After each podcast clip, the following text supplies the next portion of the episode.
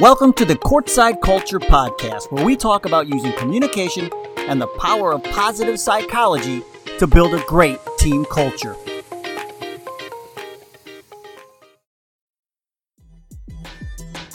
Hey, Hoopheads, we appreciate you listening to this episode of Courtside Culture. Be sure to check out these other coaching podcasts on the Hoopheads Podcast Network, including Thrive with Trevor Huffman, Beyond the Ball, the CoachMaze.com podcast, Players Court, Bleachers and Boards, and The Green Light. Plus, our NBA team focused podcasts Cavalier Central, Knuck If You Buck, 305 Culture, Spanning the Spurs, Daily Thunder, Motor City Hoops, X's and O's NBA Breakdown, LA Hoops, The Wizards Hoops Analyst, At the Buzzer, and Lakers Fast Break. Oh, and don't forget to check out our flagship, the Hoopheads podcast, hosted by me, Mike Klinzing, and my co host, Jason Sunkel, featuring the best minds in the game from grassroots to the NBA.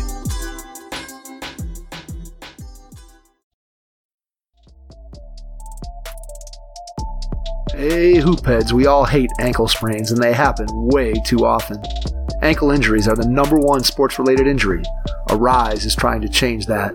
With the iFast, your athletes get preventative protection and full mobility. Athletes no longer need to wear bulky braces that limit performance and give mediocre protection. Anyone playing sports should be using these products.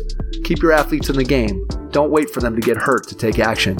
Visit www.aryse.com slash team pricing to learn more. That's A R Y S E dot com. Hello and welcome to the Courtside Culture Podcast. I'm Dave Grinjinski, and today we're talking to Dr. Brian Gearity. He is the director of the Sport Coaching Masters Program at the University of Denver. Dr. Gearity played football at John Carroll University. He interned with the Cleveland Indians and served as strength and conditioning coach for the men's athletic teams at the University of Tennessee. And he's currently authoring a chapter on bully coaching for an upcoming book. Dr. Gearity, thank you so much for joining us on the Courtside Culture Podcast. Great to be here with you, Dave, sharing a little bit and, and learning as well and having a good time. So, well, let's do it. Let's you have what I think is a very interesting job. The, the official title is the Director of the Master of Arts in Sports Coaching Degree Program at the University of Denver. So, Dr. Gearity, my first question for you is Are you basically coaching the future coaches of our student athletes? Yes. And now we're done. This is a good show. uh, thank you. Good night, Cleveland. but this is the first. Honestly, this is the first time I've I, have i I've stumbled on something like this. How did this come about? Was this something? What led you down this road? Yeah. So, so I'll, I'll, answer that, but there's really two good questions. I think kind of what you're getting at is how did I personally get a, get into this kind of role, but also what is this whole coach education sort of thing too, which is a larger, longer, uh, historical sort of question to get into too. Both are both are great, but just I think different. So for for myself, yeah, I played like you said, I played at Carroll, and then um, ended up interning with the Cleveland baseball team in strength conditioning. Uh, long story short, I ended up at Tennessee. I was a strength coach there for eight years, mostly with football and baseball.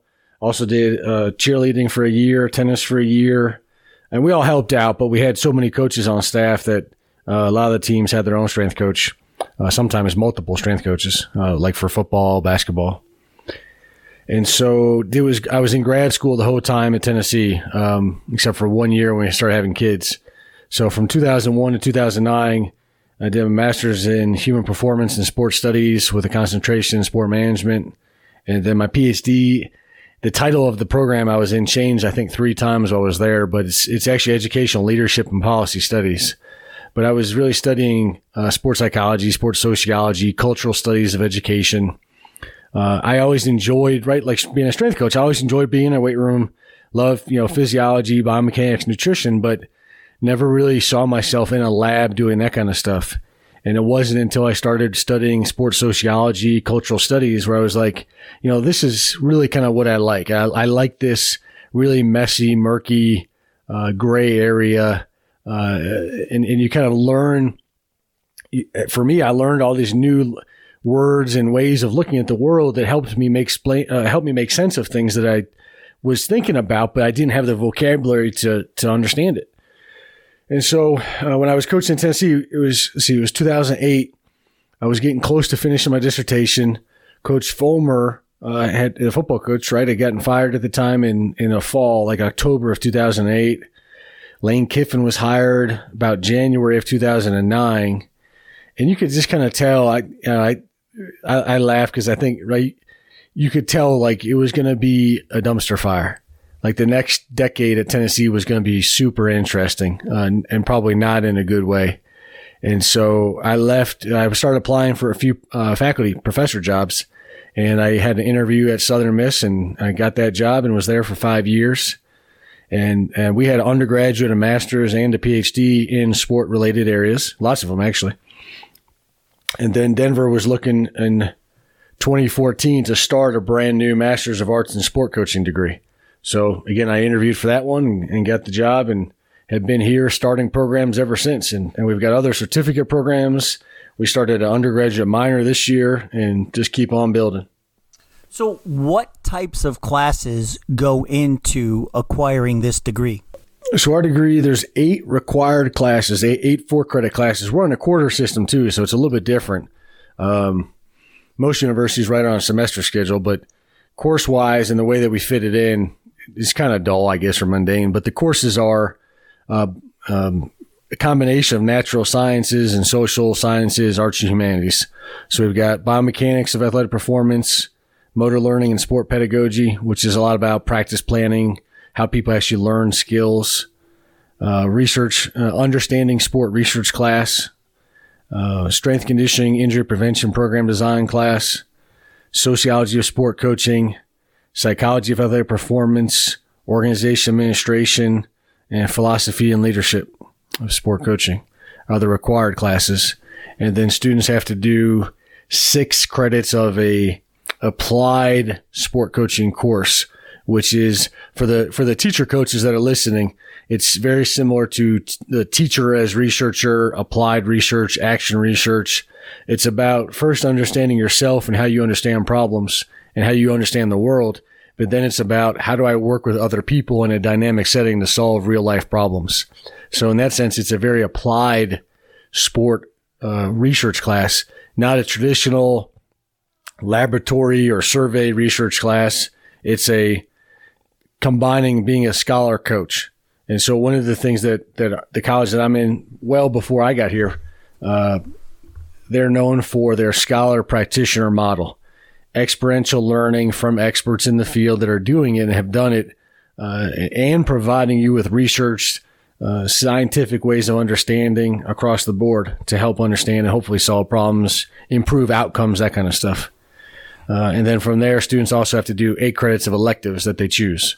So we do a variety of courses, uh, sport technology, exercise physiology, nutrition, uh, social psychology of the body, health and performance, and kinesiology. Because we do have quite a few students that come from non exercise science, biology backgrounds that need to get some basic understanding of anatomy and physiology uh, in order to do well in, in a class like biomechanics or strength conditioning where you really need to understand bones and muscle movements as a foundational level of understanding. And this is a program not you're you're just not preparing people to go coach in co- yeah, college athletes. You are pa- preparing people to coach all sports on all levels, correct? Correct. Yeah, it's it's a challenge because the lay of the land in coaching education, and I say this, and, and it, when people hear it, they're always kind of like, "Huh, you know, I never really thought about that, but that's that's what we do, right? We're scholars, we're researchers. You know, the the world of coaching, the so-called profession of coaching, is not really a profession. And, and what I mean by that is, is it's not. I don't say that in a degrading uh, way to anybody. It's a matter of kind of fact, an argument that when you look at what makes the requirements or standards for a profession, coaching basically doesn't meet it. It kind of has it in a pseudo way, but not in a, in a really formal, legislative, accountable way, uh, ethics, professional body, specialized knowledge that is required, mandatory, and uh, regulated by some sort of external body. We really don't have that. We have tons of organizations, but they're not really regulating um, the profession as you would in like law, medicine, psychology, social work, so many other things. And so it's it's kind of a weird space that is unregulated in that regard. Well, but I, I just, the way that we've oriented the pro, yeah, go ahead. No, I was just going to say, I just had this conversation with somebody the other day where it's like you need a license to fish, right? but but you don't necessarily you don't need a license to be a parent or in in, the same respect, you don't need a license to be a coach, but in this it, what you're doing it, it sort of sets these people up to win. Well, and, and, and what do we mean by win too? Oof, that's a loaded one because, right, there's so many volunteer coaches, parent coaches, uh, part-time coaches, and, and there are a lot of coaches, and more so nowadays, getting paid. Some of them very, very well. You know, even at the youth level with with various uh, private clubs or uh, travel ball leagues. You know, with with even those organizations sometimes are bringing in six or seven figures. So it's not just the coaches we see on TV. But yeah, we're preparing all those coaches to go coach um, and trying to advocate for increased coaching education. But it's not just the availability of the education, it's got to be regulated too. Um, otherwise, we have all this knowledge sitting on the shelf or things that we know for hundreds of years that have worked very well, but don't get standardized and taken up because there's really no requirement to do it. So that's one of the big challenges in today's age is, you know, what do we do given that coaching is really not a profession? How can we have a program like ours that thrives and meets a variety of people's needs in so many different contexts? So that's always one of the juggles that we're meeting um, and trying to adjust with our coursework, with culminating projects, um, flexibility, so that way we can have people in, in a thriving program, but also embrace that challenge of varying their context to what they partic- what, what fits their situation. Because they don't have to do it at the end of the day, but they do because they want to win, and and they, and they want to be better coaches. It's not all just about winning. We gotta we gotta keep beating that horse. Well, the the podcast that I do focuses a lot on the, the mental aspect of uh, sports, and especially with, with young people, and then how it all co- and how how vital you know coaches and parents, the roles that they play in it, and how it all comes together. You create this culture.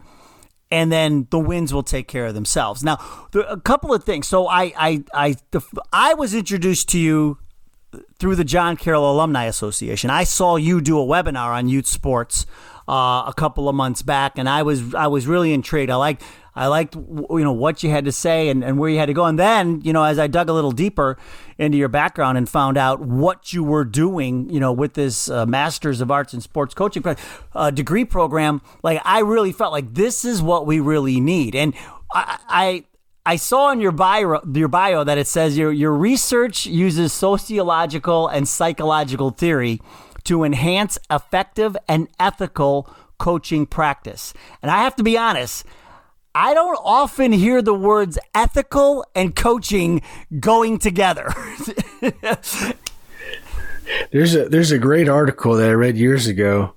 I think I'm trying to think of it I was a professor then eight, nine, ten years ago, or if I was in grad school. I think I was a professor, new professor, and uh, philosopher of education. There's two authors. Ah, I'm going to forget the the second one here, but uh, she's another distinguished uh, longtime professor in education. The one I can remember, his name is Dr. Gary Fenstermacher, and coaching is not a you know is a, a relatively new profession depending on how you understand it, if you go back into medicine and that kind of stuff and physical education. But the reason why we say I say effective and ethical too is because in this article on on quality coach or I'm sorry quality teaching, Fenstermacher and the other author argue that it's not enough to just have an outcome like test scores or something like that, which is problematic too. But you have to do it the right way. The means to the ends have to be within some sort of socially appropriate norms. And so what, when we say quality teaching, we want effective and ethical. We want somebody that helps students learn and grow, but they also do it the right way. They're not abusive. They're not uh, taking the spirit and the joy out of learning and those sorts of things. And so I'm deliberate about doing that because again, especially in sport, different contexts, we have way too many coaches and environments. It's not just the coach, right? It's not a bad apple. It's the environments that put the pressure on the coach and incentivize and reward winning, profit, exploitation, you know, psychological harm, uh, abuse, time and time again. These are really irrefutable sort of things. Like we, we I, I mean, Penn State, USOC uh, with uh, USA Swimming, USA Gymnastics. Uh, I mean, turn on the TV at any point or get on social media and look at clips uh, of coaches in this basketball. I mean, you can talk about Bobby Knight uh, and other coaches too that de- constantly degrading, verbally assaulting, uh, physically assaulting. Now, not in, in basketball and with Bobby Knight, but uh, sexual assault. All this stuff is really kind of rampant. And time and time again, there is no systemic institutional reform. You know, coaches get hired and fired or move on. Uh, and it's like the Wild West out there. It's, it's just a really bizarre thing. And, and I don't want that for my kids. I wouldn't support that. Uh, it, it's, I don't care what sport they play. If they have a good coach and good people, go try it, do it great, and they're going to grow from that experience. But I'm not going to encourage them being around somebody that's abusive and corrosive to their development.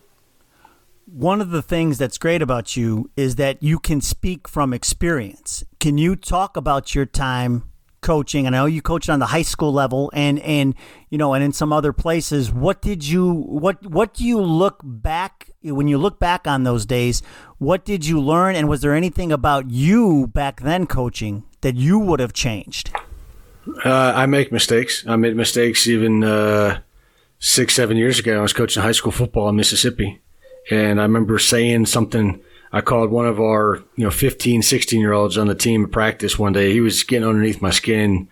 He was, he was trying to be the scout team All American and not just run the scout team play. So we couldn't get a good look on the first team because, you know, he wanted to throw the ball, run around, play quarterback and, and be cool. And uh, I looked at him square in the eyes at practice and said, you know, you're friggin' stupid. That was stupid. You are being, a, you know, stupid out here. And, and that's just, I, I, and I apologized later that night actually to him after practice. You know, that, that's not a desirable thing to do. You shouldn't be looking at, you know, anybody, uh, let alone a 15, 16 year old, you know, with a very somber, serious tone and saying those sorts of things.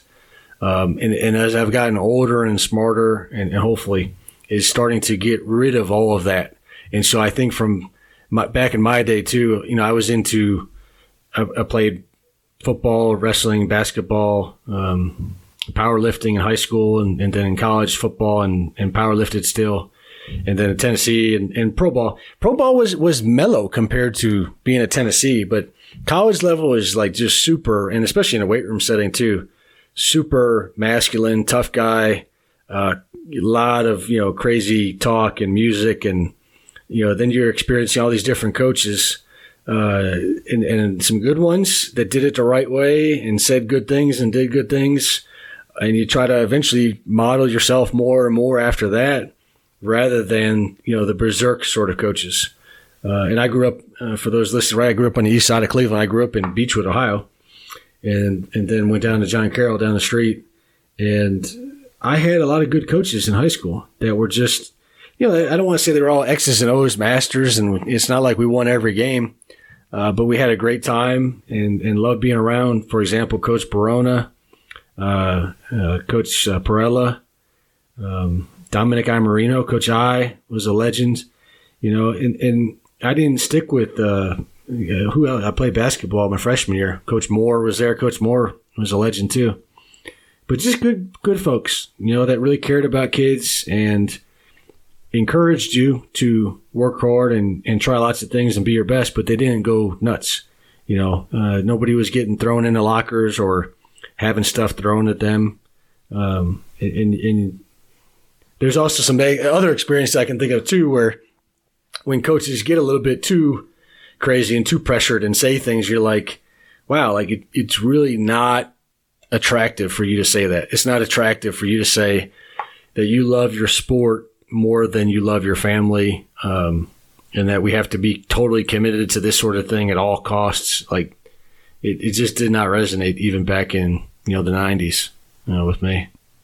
Well, So that yeah. I wanted to bring up like one of the things that struck me on your Twitter feed, the video of that kid who uh, in some type of Oklahoma drill or or whatever that is, and this kid looks like he's about five years old, and and the hit that he takes, like I cringe, and I just think I just think about the the damage that could have been done to, to, to him, his brain, his head, like the fear that that's probably put in him now. He probably will not. I mean, I don't know, but I mean, I if, if he you know got up and said I'm never doing this again, I wouldn't blame him, you know. But but this all goes back to like the culture the coach is creating, and that's what I that's why I love what you're doing because we've got to change this. We've got to change these mentalities. But I don't know if you want to talk more about that video or, you know, or just how it plays into the culture, those types of things. Yeah. Well, and so let's set up the video. But you, before I forget, we got to talk about what it does to the other kid that hit him too.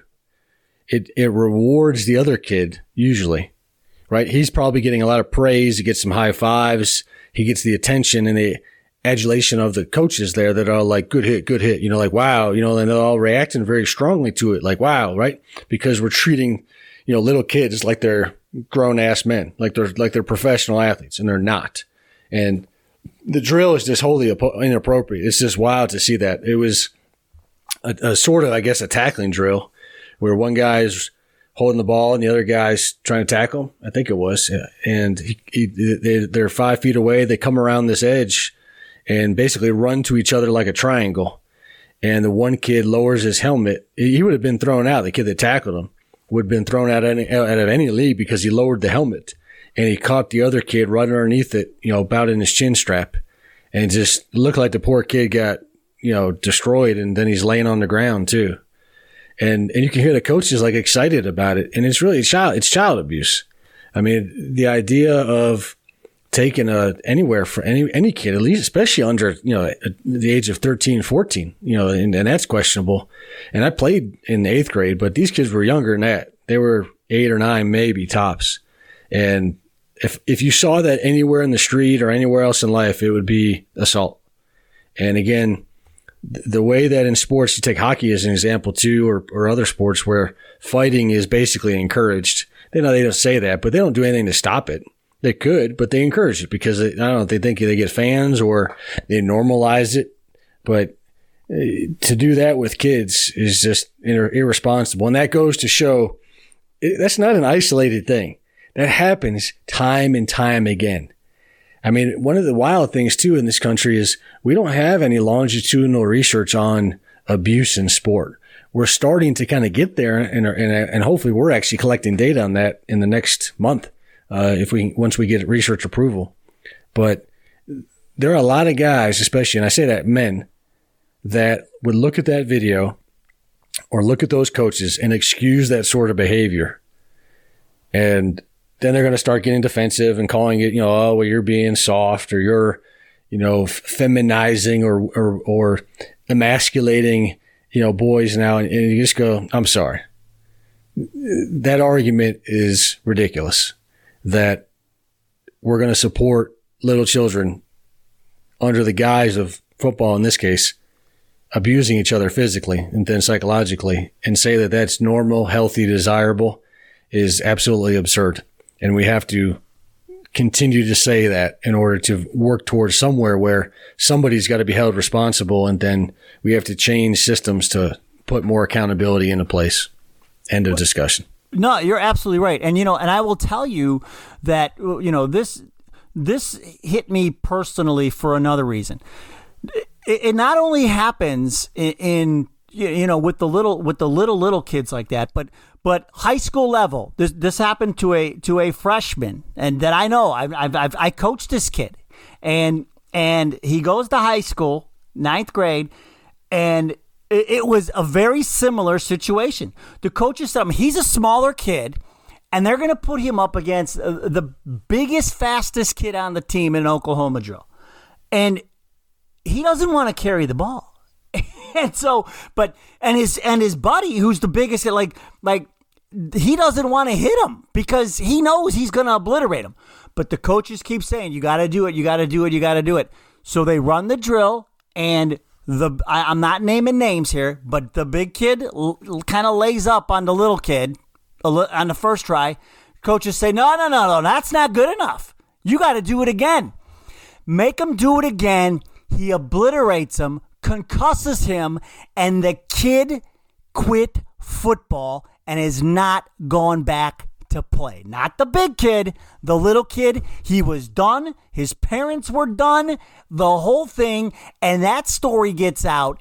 And what kind of culture do you think you have now? The, I mean, the, the truth of it is, though, a lot of the coaches will probably look at that and go, good. That's desirable, right? We think that that's effective and ethical. He's not tough enough. Get him out of here. Uh, he's soft. He'll never amount to anything anyway. He's not going to help us win games. Um, you know, he, it was time for him to figure it out. Now he can go join the band. I mean, that's the that's the sort of talk. And you think, okay, well, why do we even have sports anymore?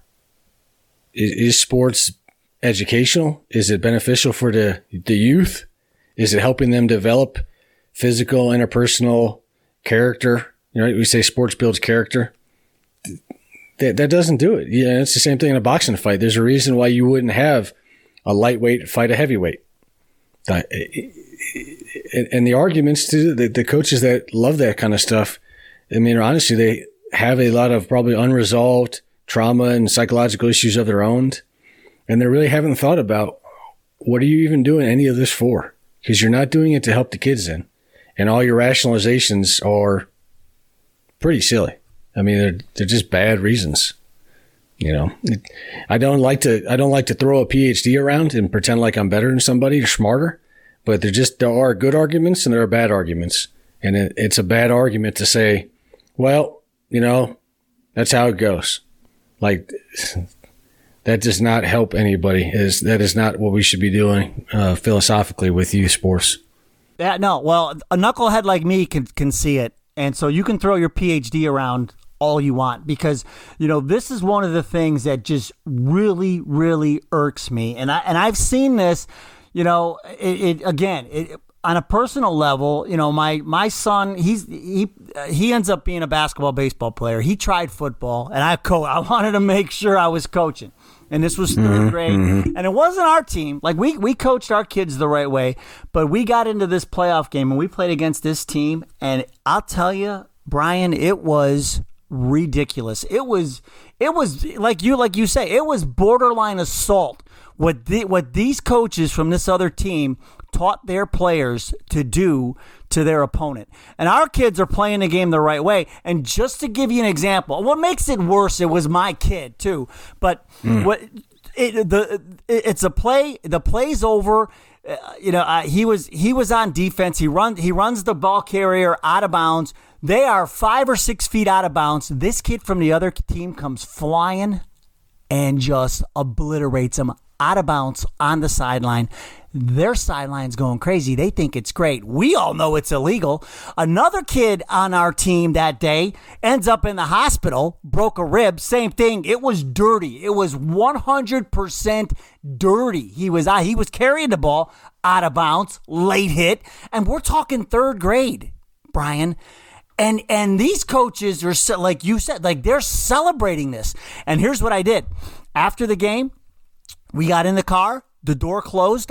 He was in the back seat. I turned and looked at him. I said, "Here's the deal." I said, "You are not doing this again." I said, I said, I, don't know if it'll be for another team, but we're not doing this. You are not going to be exposed to this because this is not football. This is not how it's done. And so you are not doing this. And so the next year we did play for a different a different team. It was a it was a CYO team, and it was great. It was okay. But even in CYO, you run into these teams where it's like, what are these adults doing? You know, they're like, they're, it's like kill, kill, kill. And so then after that his love for football kind of waned. And so, but I can see why. It was crazy that third and fourth grade, these adults, and it always, to me, it always comes back to the adults. That's why I commend what you guys are doing with your program, but it comes back to the adults teaching your kids, and I agree with you, I think there's some pent up emotion that they have or some unresolved conflict that they have in their life that they have to use these kids to take it out on other kids to get their satisfaction. There is just hmm. no place for any of this in my book, and I commend you for what you're doing and taking the stand. Yeah, it, it gets better when you get older and you kind of think about it, and you and you coached it for years. Then and then you you read enough and you think about it and have to do enough activities and writing and thinking to go, this, this really is kind of wild, you know? Uh, I, I couldn't, I couldn't do it. I'm thinking about my nine year old right now. And if I would have saw somebody do that, I, I, I don't know what I would have done. Um, I don't think, I don't think it would have ended well. Um, I probably yeah. would have just had to leave there and, and walk away from the whole thing completely.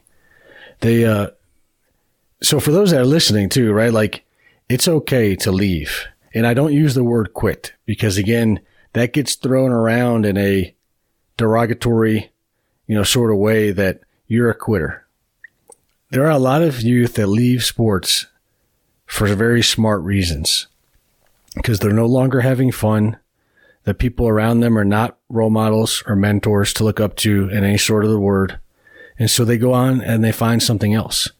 And I give those kids and, and their parents that support that a lot of credit because your identity as a former athlete, perhaps, or achieve what academically, there's the, the phrase is achievement by proxy when you're trying to kind of live vicariously through your ch- children. You achieve if they achieve, right? Achievement by proxy. And I, I don't need to do that with my kids. My own esteem is not going to be hurt if my kids aren't the best athletes, they don't get scholarships, or they never even do sports. If they're physically and, and psychologically, emotionally well balanced, adjusted, healthy, great. Um, you know, I we we my daughter now is 14 years old, and I pulled her out of gymnastics. Um, I don't know about four years ago or so, because so I'm also an athletic trainer. That's why I did it at Carroll at John Carroll too. Is I studied athletic training, and so know a bit about injuries. And the coach, gymnastics coach, was doing a stretched, a forced stretch. So pushing my daughter down while holding her arms back, and she strained a muscle in her back. And you know, things can happen, right? There's injuries, and some of them are unpreventable. But when I went to go talk to the coach, the one coach didn't even come to the meeting, but another coach there did, and this did not go well. Uh, this, and, and, it's I'm I'll be 42 this year, uh, but in the office, the coach started coming at me and and telling me I was a bad parent and uh, my daughter wasn't doing the right things and this and that. And I was there to talk about her injury, uh, not be distracted by this other nonsense. And so I let the coach know what I thought of their practices and uh, what I thought of her approach to handling it. And then I took my kids and we left. And that was the last day. Again, we're not so committed to it. It's not worth it um, to endure that. And moreover, hopefully we can actually get to the point where we don't have coaches and organizations that do that and with the freedom to do that too. There's just not enough uh, regulation and, and organizations like Safe Sport, which is a protective organization for abuse in sport. We don't have nearly enough of it because it's the Wild West out there. So keep an eye on whoever's coaching your kids and, and believe what your eyes are telling you. Dave, if you see that kind of stuff and broken ribs and, and late hits and cheap shots, nope. That's just a no. And, and there's no, there's no athletic director. There's no owner. There's no board. If they're not actually right there in the moment taking care of that, nope. You brought up the, the other facet of this and it doesn't have to be bully coaching doesn't have to be just this physical abuse that we've been talking about for the last few minutes. It, it, and you, you touched on the, the mental abuse that can happen. And one, one big one for me is the, the stripping of the confidence of the players.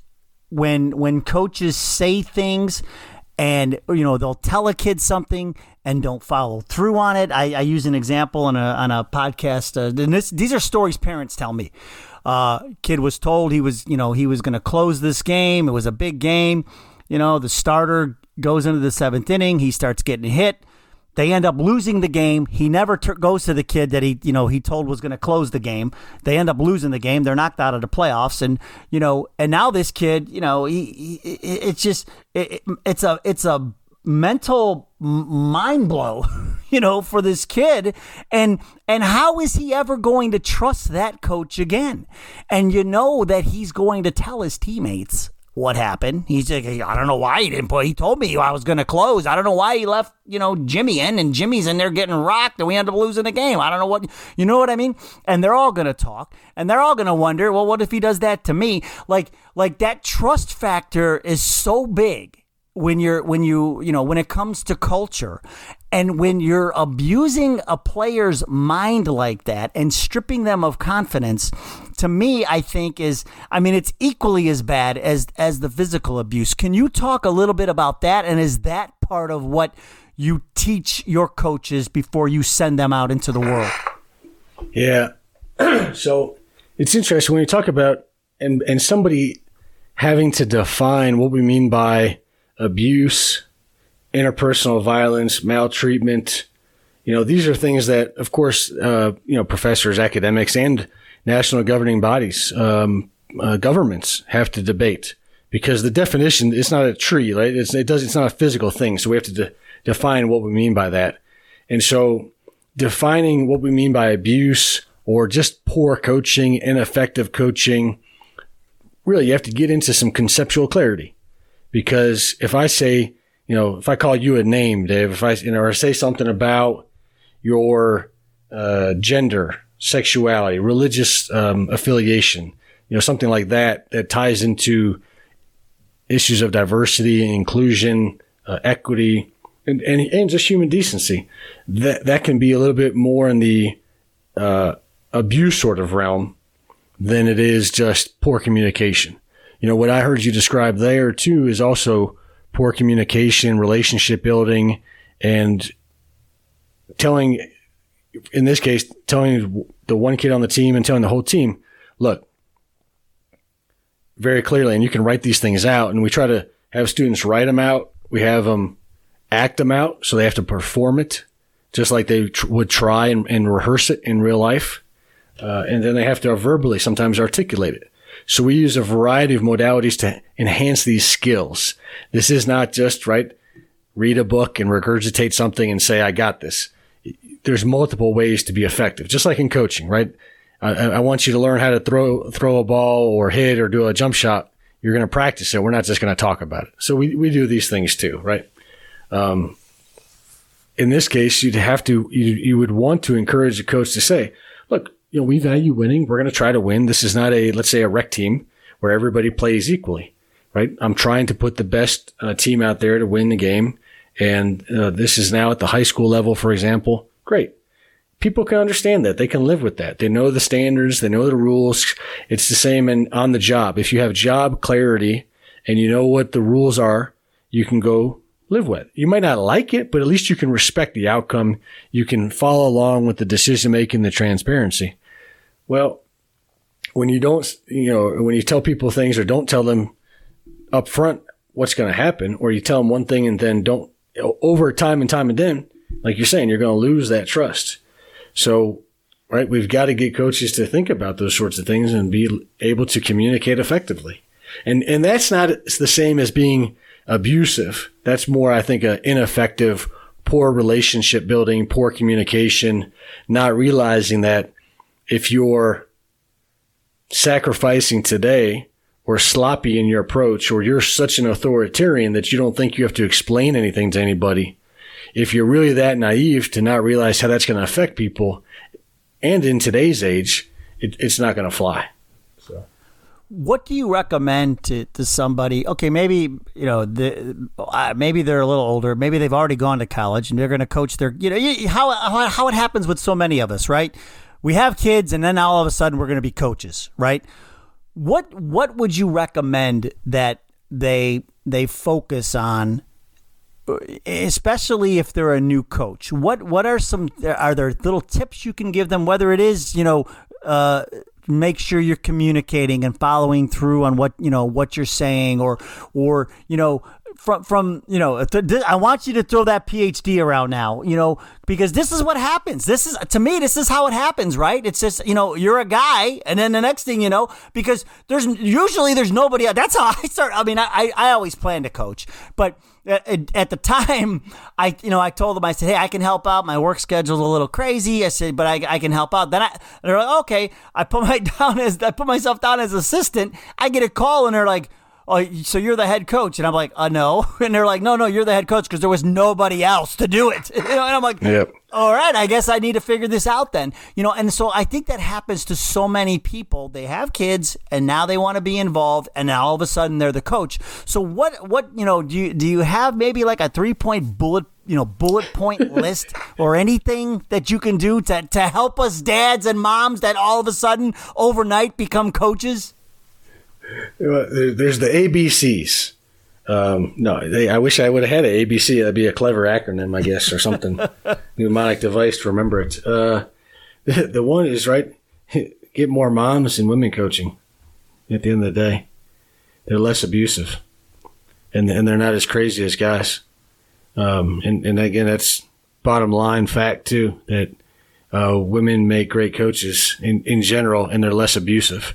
And so at the end of the day, for coaching, especially kids, you should have more women coaches and women around the area, um, coaching, assistant coaching, overseeing it because you're probably going to discourage some bad male behavior with more women around there too, because you're going to realize real quickly that the women are not going to tolerate or support uh, your, your nonsense.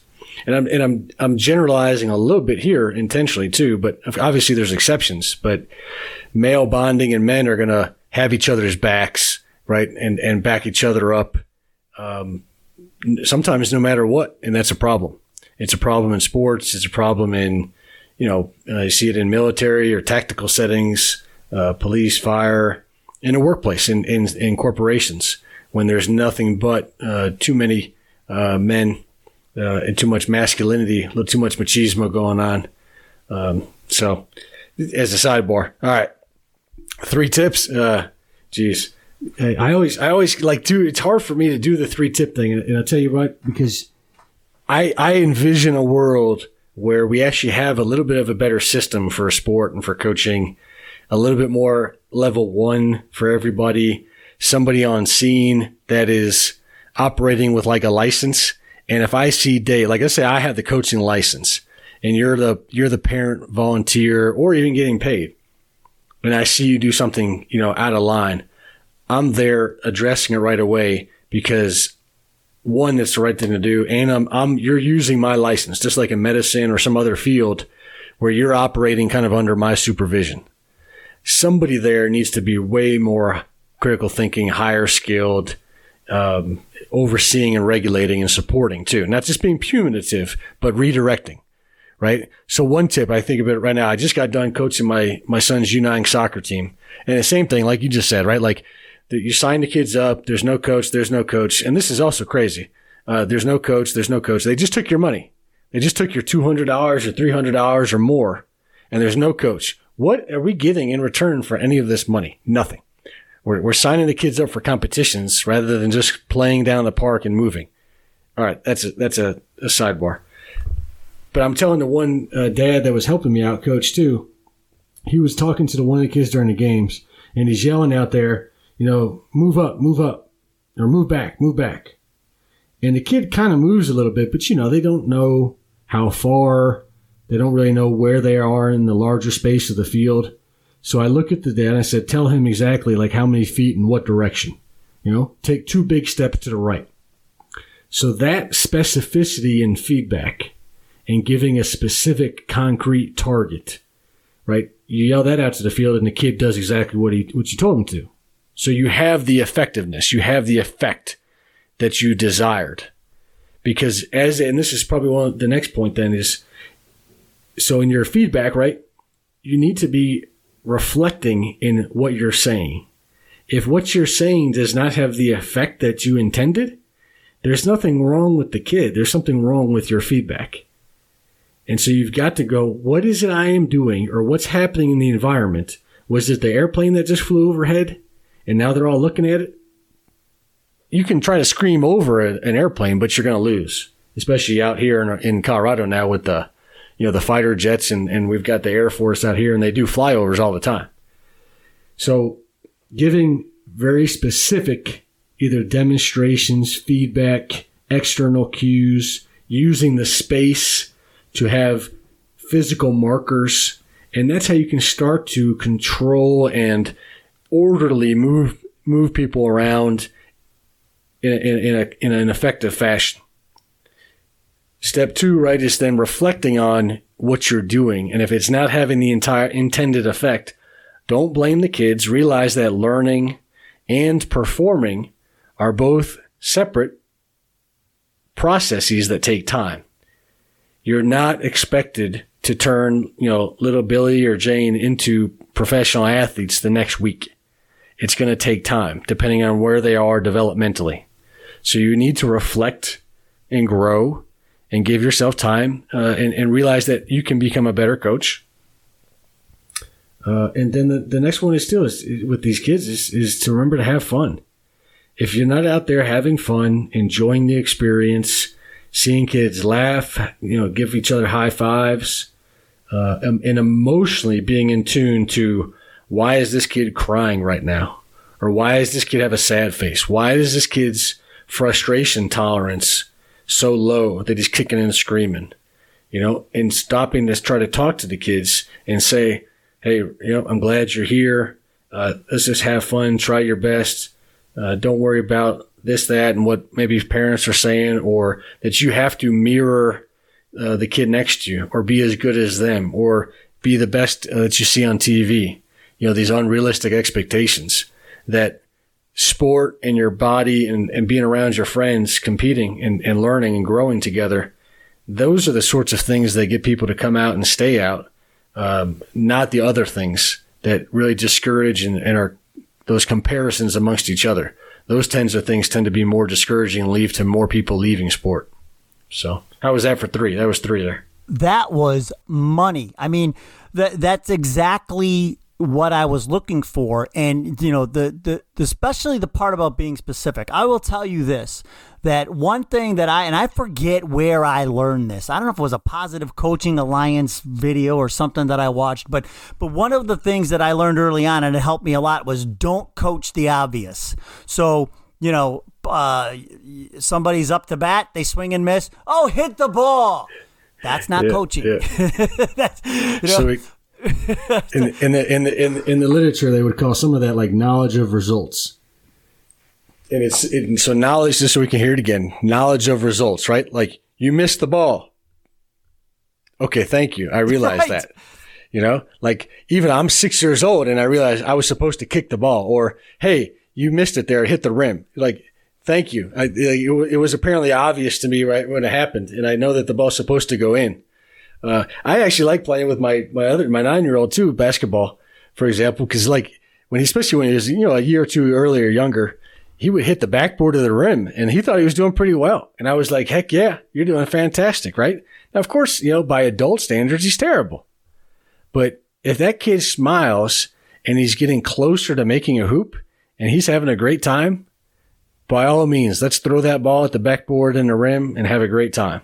So that's that's knowledge of results. But yeah, you, you really should be thinking about how do I give them a demonstration, feedback, instruction, a cue, etc., to get the performance that we want, the desired performance. And usually, some uh, to summarize the a demonstration, a quick demonstration uh, of the correct technique and the incorrect technique, and then maybe an external cue to focus on. So something not just, you know, like squeezing your quads here and use your muscles. It's more like, uh, jump to the sky or try to jump up and touch the net. You're, you're giving them an external target that's going to motivate the behavior that you're looking for, uh, rather than, Hey, when you jump, make sure you use your legs. Like that's not a really effective cue. And I'm not making fun of anybody too. I'm just saying like literally too with the research, like telling somebody to jump uh, and, and touch the goal touch the rim, touch the net, gives them an external cue rather than, you know, like squeezing your legs and saying, use your hips you know, when you jump and, and swing your arms. Like, yeah, okay. But if it's, there are other things you can do there and say that are going to be more effective. And that, again, that's what we mean by effective, right? Is does X cause Y? Does do, are you getting the int- intended desired effect that you want? If you did, you're effective. And when you combine that with being ethical and having the right mission, then you're quality. I want to make sure. Are, are you still good on time? Do we? Are, are you? Do we? Okay, good. Because I because I, there's a couple of more things that I want to get into, and and one of them is along those those same lines. Is like I always had a coach tell me be consistent. Same sort of thing. Like be consistent. It's like that's you're not helping me. Everybody wants to be consistent, right? I want to hit every three pointer I shoot, right? I want to, you know, I want to I want to strike out everybody. you know, like if I strike out the first two guys and I don't get the third guy, I'm not being consistent. Like what, you know?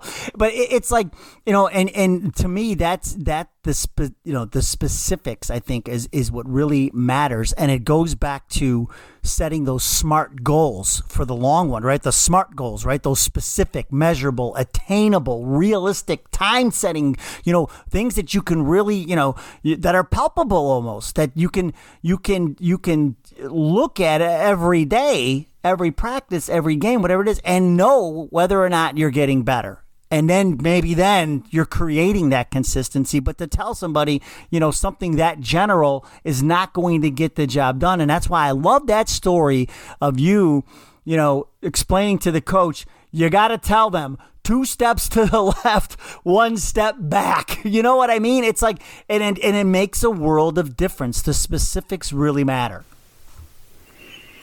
When in, in a lot of technical skills which is a lot of what sport is, is, is a lot of discrete technical skills. And I can think about my, me shooting free throws and that was terrible. Uh, was, I had a terrible shot. I always have my wrist. I, I, I always blame my wrist, the fine motor skills, and I could never be consistent, right? In, in my shot. My, every shot I took, you know, it was like saying a prayer and I had no idea sometimes where the ball was going to end up, but I couldn't shoot. You know, I could hustle and play defense and jump around a little bit and it was quick, but and I would play hard and, and stay on you and give you no easy baskets. But I could not shoot, you know, and I would have loved to have had a coach too tell me, you know, this is what you need to focus on, right? Like you need to have the right angle here, 45, 40, 45 degree angle. You know, you got to flip your wrist this way.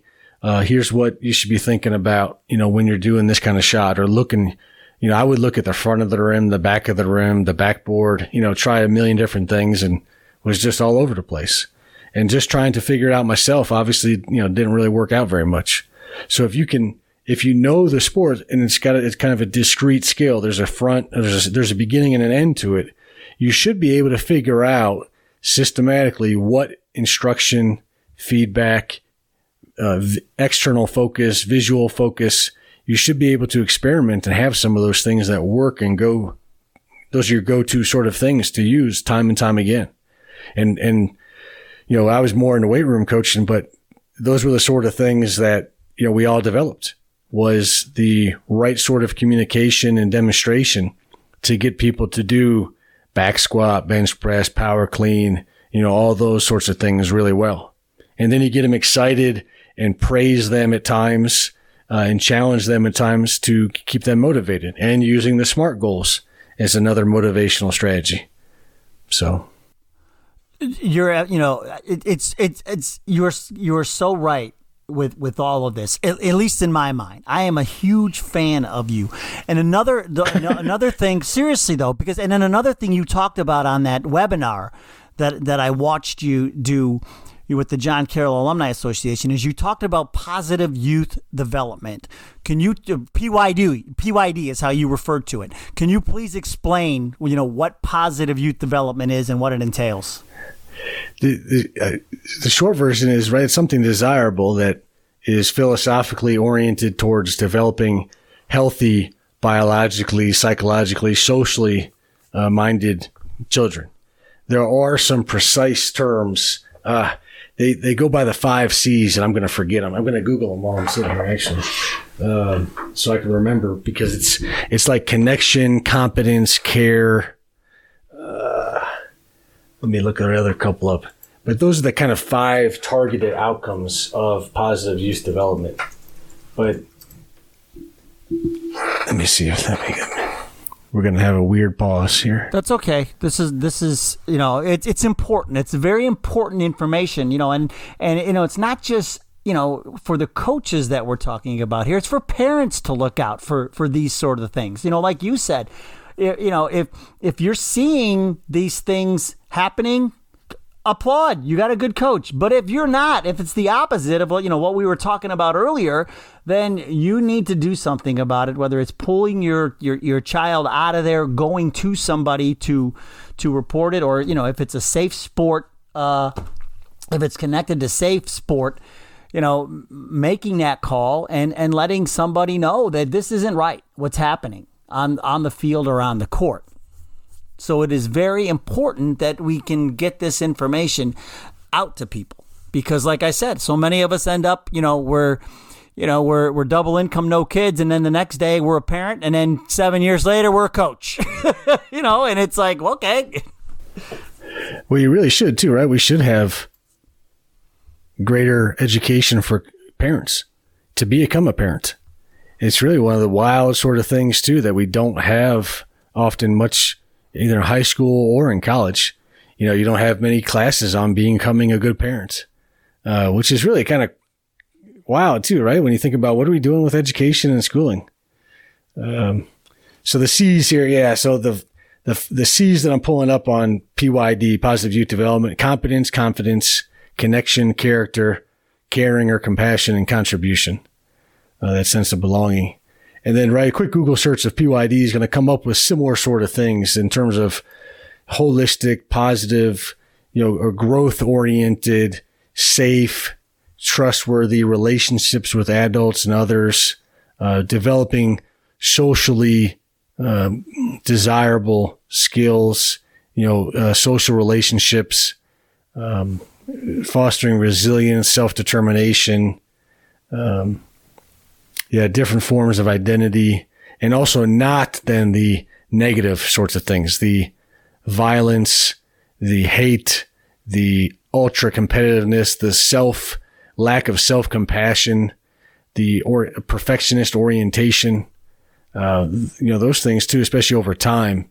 Uh, we talk about it. It can, it can build a diamond. You can, you can become really shining in gold, but you look at a lot of professional athletes and, uh, all sports. I can think of basketball with Kevin Love as one that got a lot of attention for mental health issues in the last couple of years. But even professional athletes with all of those resources that they have sometimes end up with mental health problems where they've got to go see therapists and, and treat that.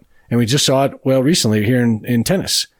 Um, with her, with her, uh, what was, what's her name? Uh, is that Nakoko or Puff. I, geez, I'm terrible with this. Yeah, it's the, Comey. Uh, Osaka. What's yeah. her name? Uh, Naomi Osaka. Yeah. Yes. So she pulls out of the Grand Slam because of mental health and, and the pressure to do a press conference afterwards. And yeah, I can. I'm old enough to remember when uh, what's his name, the running back, showed up in football with to press conferences with a helmet on and it was a sort of a protective feature, I guess. Uh, was that Ricky Waters? Ricky Williams? I, think, I, I was thinking, yeah, I was thinking Ricky Williams. Yeah. But, but again, like, yeah, and you're talking about elite athletes here, right? You know, struggling with this. Those are elite athletes, so they're the best of the best. You would think that they believe in themselves and have great confidence or efficacy, and clearly they know they're better than Joe Schmo, you know, the average person but they also put so much pressure on themselves, have such high expectations, uh, and then the demands that are asked of them to be great, not only at their sports, but be great at talking to the media, be great at handling school, be great at, you know, uh, if you have even food insecurities or economic insecurities. And a lot of the, the, the college athletes don't have a lot of money. So it's not like they've even got that to fall back on or, or mental health resources, or they might be somebody that they can talk to, but are they encouraged to, or does it get looked down upon? Is it seen as a sign of weakness? And so, well, how come you didn't go see the therapist or talk to the counselor? Well, because that's what, you know, not tough guys do. That's what the softies do. That's what babies do. That's what non tough masculine people do. So they don't even get to use the resources that might be available to them. Yeah, they get no. labeled abnor- ab- abnormal or stigmatized. Yeah. Yeah, no, you're you're absolutely right, and you know, and this this is like the the times have changed. I mean, we just you know we're getting. I think we're getting smarter, and I hope you know when when I pick the brains of super smart people like yourself, I hope you know it helps at least one person at a time. You know to realize, um, you know, like they're we're we're better than what we're better than that. What if I what if I say this too, right? Because I, I thought about this. I don't like. Okay, I, yeah, of course I like it, right? Every academic and professor loves to be told they're smart, but let, let's not let's let's say like it's available to all of us though, right? Like, and there's things you know that I don't know. Uh, you've coached, and and I would learn a lot from you. But if we can just actually study and read and think and dialogue and make information available to folks and make it more accessible to where it's also not always so complex or disjointed, right? Stuff's all over the place. How do I provide good resources for folks that meets them where they're at and meets their developmental needs, just like we do with kids? It's available. We could all be doing much better. So I, I don't want to say it's just a talent sort of thing like we do in sports, like, oh, they're just talented. No, we can, we can work hard at these sorts of things. We can reach out. We can develop our repertoire and maybe we have a lot to learn. You know, I have a terrible sense of direction. I'm not great with machines. Um, I look at woodwork and sometimes spatial issues and I'm terrible at it. Okay. So I'll learn. I'll ask people for help. I'll read other things and I'll get better at it. But it's, it's, not just a super smart sort of thing too, right? Like same thing like Elon Musk and others. Like Elon Musk did not, did not develop Tesla. He did not develop solar powers and so, and, and, and car cell energy batteries and that kind of stuff. They've got teams and thousands of scientists and, you know, hundreds of re- years of research prior to that that led up to those sorts of things. And again, when you democratize that or make it available for folks, then we can all benefit from that. So that's the public good sometimes that we, we forget about that universities and institutions that are really helping society are engaged in, in, in helping uh, everybody thrive. Yeah. So if people, if there are people out there who want to get in touch with you, maybe you know, because I know your master's program is available online. So maybe they want to take the mat. You know, maybe they want to be, get get their masters in uh, in coaching. Like, what what are some of the ways people can get a hold of you and reach out to you if they have questions or if they want to get involved in the program? Yep. Uh, yeah, I'll tell you too, because we actually have our, our at our, our mean age in our program is probably close to 30 or so. You know, we've got the 20 year olds that are fresh out of college or coached a couple of years or did something in another profession and said, you know, I'm not going to sit behind a desk or uh, wear a suit and tie every day. Or if I am, I'm also going to do something like sports and coaching because I need to balance that out and have something that's a little bit more enjoyable uh, in my life too than just the eight to five sort of thing. So we've got, we've had 40 year olds, 50 year olds, uh, all types, uh, volunteers, uh, division three, one, you know, private clubs, parent coaches. It's, it's not that uncommon, uh, to have those folks that go back to school. Um, so to get a hold of me, it'd be on, uh, email would be brian.gearity. So B-R-I-N dot Gearity, G-E-A-R-I-T-Y at D-U dot edu. Uh, social media is Dr. Gearity on all the channels. Uh, but then just Google us and, and shoot us an email shoot myself or anybody in our admissions team. We've got great people, uh, that, you know, we all respond generally pretty quick is, and, and if you fill out a form online too and just reach out, do a little inquiry on that kind of thing. And then every month actually too, just about recently, especially we've been doing meet and greets and those are great too, because we get about, you know, a dozen to 20 people that drop in for an hour. We got a little presentation and slideshow that we do, but, but you can see right? Like I can turn ca- very casual very quickly. And if, you know, there's five people there that ask specific questions, I'm going to answer and talk to them as individuals, not just sit there and read off of a slide. You know, so that's another way that people get to know us and realize, all right, you know, these folks are very available. They care about what I'm doing and my growth and they have their curriculum and our courses and a plan, but we're going to be able to work with them to use the variety of knowledges and skills to hopefully get them better specifically at what they're doing and adapt. That's the other thing too. I tell our students all the time. This is just a start. You know, we're always engaged in ongoing development and learning as a process and changing and hopefully improving ourselves. And I don't, I, I didn't say it on the, on the, on the John Carroll podcast, Dave, but I'm actually back in school myself. I'm, I'm doing the MBA program online and it'll, I just finished my first year of it. It'll take me three years, but I avoided all of the business classes for my entire life. I took a year of econ at John Carroll and promptly switched majors to phys ed exercise science. and, and that was my, that was my foray into what I do. But just now, 20 years later, you know, going back for another master's. Um, and I, and I'm loving it. I just finished strategic management. I love the class. Oh, uh, a lot to do awesome. with coaching, coaching and leadership. That, that's awesome. And I'll tell you here, this is a, this is a 100% true story for you. Dr. Gearity. Orientation Day, John Carroll. I, I mean, I thought I would major in communications, something along those lines. I mean, I was probably like, you know, 75% sure.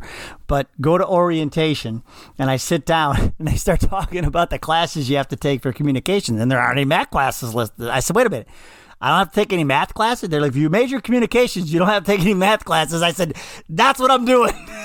I said, for sure, that's what I'm doing. And I majored in communications at John Carroll. It happened on, I see it, it sealed the deal. No math. It was what sealed the deal for me in majoring in communications at John Carroll. So, you know, it, it you know, it happens, you know? That's so, how people do it. Oh, I know it. I mean, when I was my first professor job too, I would listen to students and, and even now, they would go to universities that didn't require the GRE, you know, a grad uh, entrance exam. And eventually you start talking to various folks or administrators at the university and going, Hey, you know, we're losing students because of a $200 exam that really doesn't have much value. They're literally going down the street, even to more expensive schools, studying something that they really don't want to because we've got this cockamamie barrier put up. Hey, how about we remove the barrier? And you go, oh, okay, yeah, that makes sense. Let's look at the evidence and our reasoning again. Yeah, we can probably make an adjustment. Yeah. Good. You know, you don't you don't need to drag your feet, you know, for those sorts of things. It's I always look at it too, like in your in your case too, right? Like I look in in in sport. Then why do so many people struggle in an in an anatomy class or a biomechanics class? What happens, and how can we then develop materials just like in coaching? How do we help every kid succeed. And it's different, right? Because learning and performance are two different things. Performance you can see, learning is more internal. Short, short definition. But how do I become a better teacher or coach and help somebody acquire those skills? Knowing that they don't all have to be, again, the, the best of the best. We focus too much on that one, the elite level. Let's just help everybody down the middle of the road and turn the pyramid of, of youth sports upside down. And instead of focusing on the elite and the professionals and the Olympians and the, the top earners, let's help the youth, let's help the adults and the, you know, masters or elderly athletes stay active and stay engaged because we're not.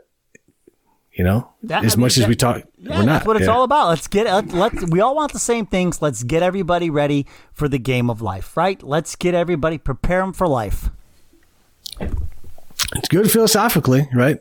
In in practice, overcoming and operating with uh, in a capitalistic, you know, politically charged environment, you know, those are the hurdles I think to making some long, structural change and systemic changes and, and actually saying like, look, we all agree on a lot of these things, don't we? Yes. All right. But how can we now align it so we can make this happen?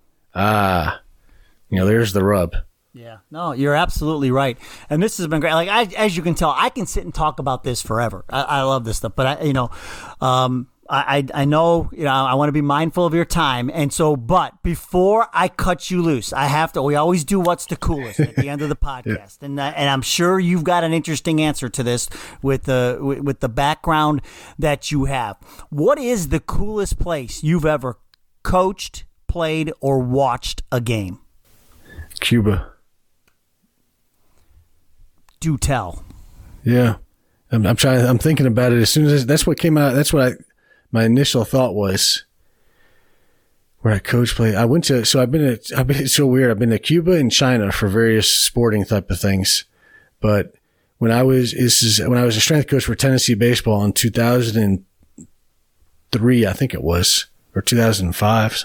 Jeez, um, we got special visas and permission uh, to at the time too because you couldn't go to Cuba, uh, and so we got special State Department you know visas to go on a tourist exchange on a cultural ch- exchange.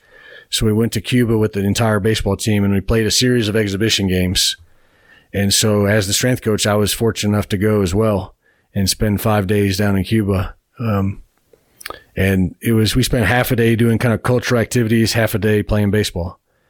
And I even, I, one of our, this is wild too. Uh, one of our, I'll say tour guides, he, he drove taxi. He was a former Olympic, Olympian for Cuba. And his state sponsored job right afterwards was to drive taxi. And so that's what he did. He was a fairly young guy too, I think in his, maybe in his thirties, but he, he took me over by myself. We hopped in the cab one day and he said, he said, Hey, you want to check out the training center? I said, sure, of course I do, you know, and we're driving down the highway, you know, the two of us going to this Olympic training center too in Cuba. And so I got to tour facilities there with him and just check it all out. And it was wild because it's, in in some ways it's a very old society with old antique cars and and a lot of new foreign uh, you know BMWs and Mercedes um, and then equipment that's old and then they have some things that are very modern too so just a a great eye-opening sort of experience that is awesome. That that is awesome. Like that's why I love asking because the answers are always so different, and every single answer is always cool. like you know, and that's why I, I, love doing it at the end of the podcast. Dr. Brian Gearity, I can't thank you enough for for coming on today and shedding some light on you know what you do, the program, and how you know people can apply this stuff right now. Um, in their everyday life, in their everyday coaching. You know, whether it's a, you know six or seven year old youth team or a high school or a college and beyond. Yeah, and I, well, I, I appreciate being here. I'm happy to chat right with with anybody about this sort of stuff and how to get better all the time. But you know, if you're coaching five, six year olds too, or ten year olds, fifteen, you know, or, or adults, it doesn't matter. But you know, like I, I had an AD at Tennessee once say too. You know, we're talking about this other coach you know, and I'm kind of the same way, I, I hope in some regards, but you just coach anybody at any time, any place, try to get them better and be a positive influence on their life and, and be supportive of what they're That's doing it. and try to, you know, and, but it, the, the smiles that you can bring, the joy that you can bring and the encouragement, you know, that emotion is going to be more powerful than just some sort of discrete skill, uh, or pushing somebody just a little bit further. Uh, you know, so don't discount what you're doing with the with the little kids or anybody. Uh, it, it's not a hierarchy in that regard, right? Um, we don't talk about uh, this is one one comparison. We don't talk about professors in the same way, right? Like we don't we don't say like the second grade teacher isn't as good as a uh, is the tenth grade teacher isn't as good as the college professor because it just doesn't that that logic never crept into teaching. But the idea that a pro coach is somehow inherently better than a youth coach no, we we we really got to focus more on the youth and others because they're the ones that we should be more concerned about than you know professional or collegiate athletes that have really just ample resources and support staff and uh, many times good salaries. And and I'm not saying that we should forget about those folks. I'm just saying give yourself a pat on the back too for the other good work that you do and know that it makes a difference. It, that is absolutely right. I couldn't agree more. Thank you so much. I appreciate it, Dr. Gearity. My pleasure. Remember, folks, build your players' strengths, find them all a role, and you'll take them from good to great. We'll see you next time. Thank you for joining us on the Courtside Culture Podcast. And remember, build the good in your players instead of focusing on repairing the bad. Find your players a role, each and every one of them, and take them from good to great. We'll see you next time.